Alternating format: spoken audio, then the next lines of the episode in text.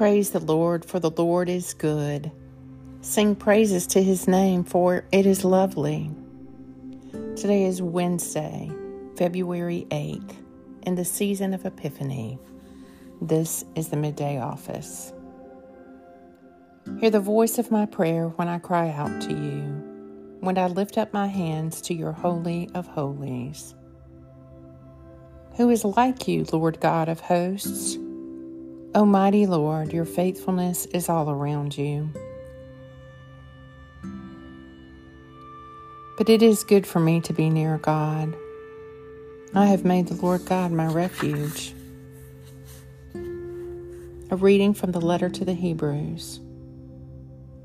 To which of the angels then has God ever said, You are my son, today I have fathered you?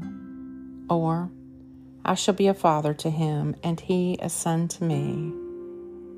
Again, when he brings the firstborn into the world, he says, Let all the angels of the world pay him homage.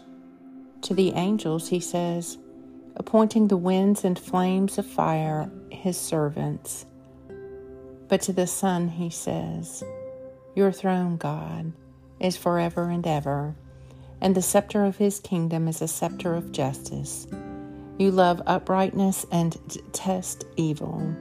This is why God, your God, has anointed you with the oil of gladness, as none of your rivals. Hebrews 5. But it is good for me to be near God. I have made the Lord God my refuge. The Midday Psalm. Happy are they whose way is blameless, who walk in the law of the Lord. Happy are they who observe his decrees and seek him with all their hearts, who never do any wrong, but always walk in his ways. You laid down your commandments that we should fully keep them. Oh, that my ways were made so direct that I might keep your statutes. Then I should not be put to shame when I regard all your commandments.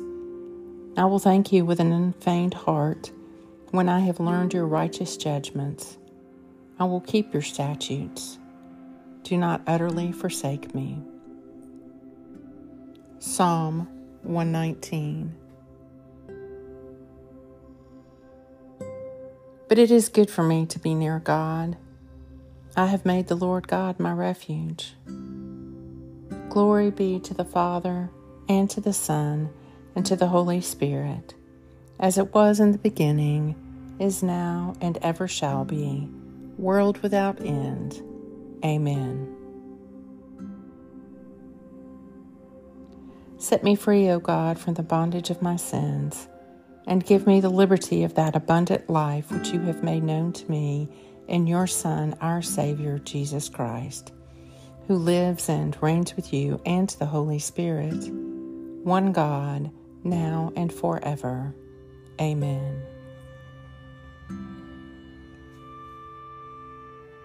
Almighty and eternal God, ruler of all things in heaven and earth, mercifully accept my prayers and strengthen me to do your will through Jesus Christ our Lord.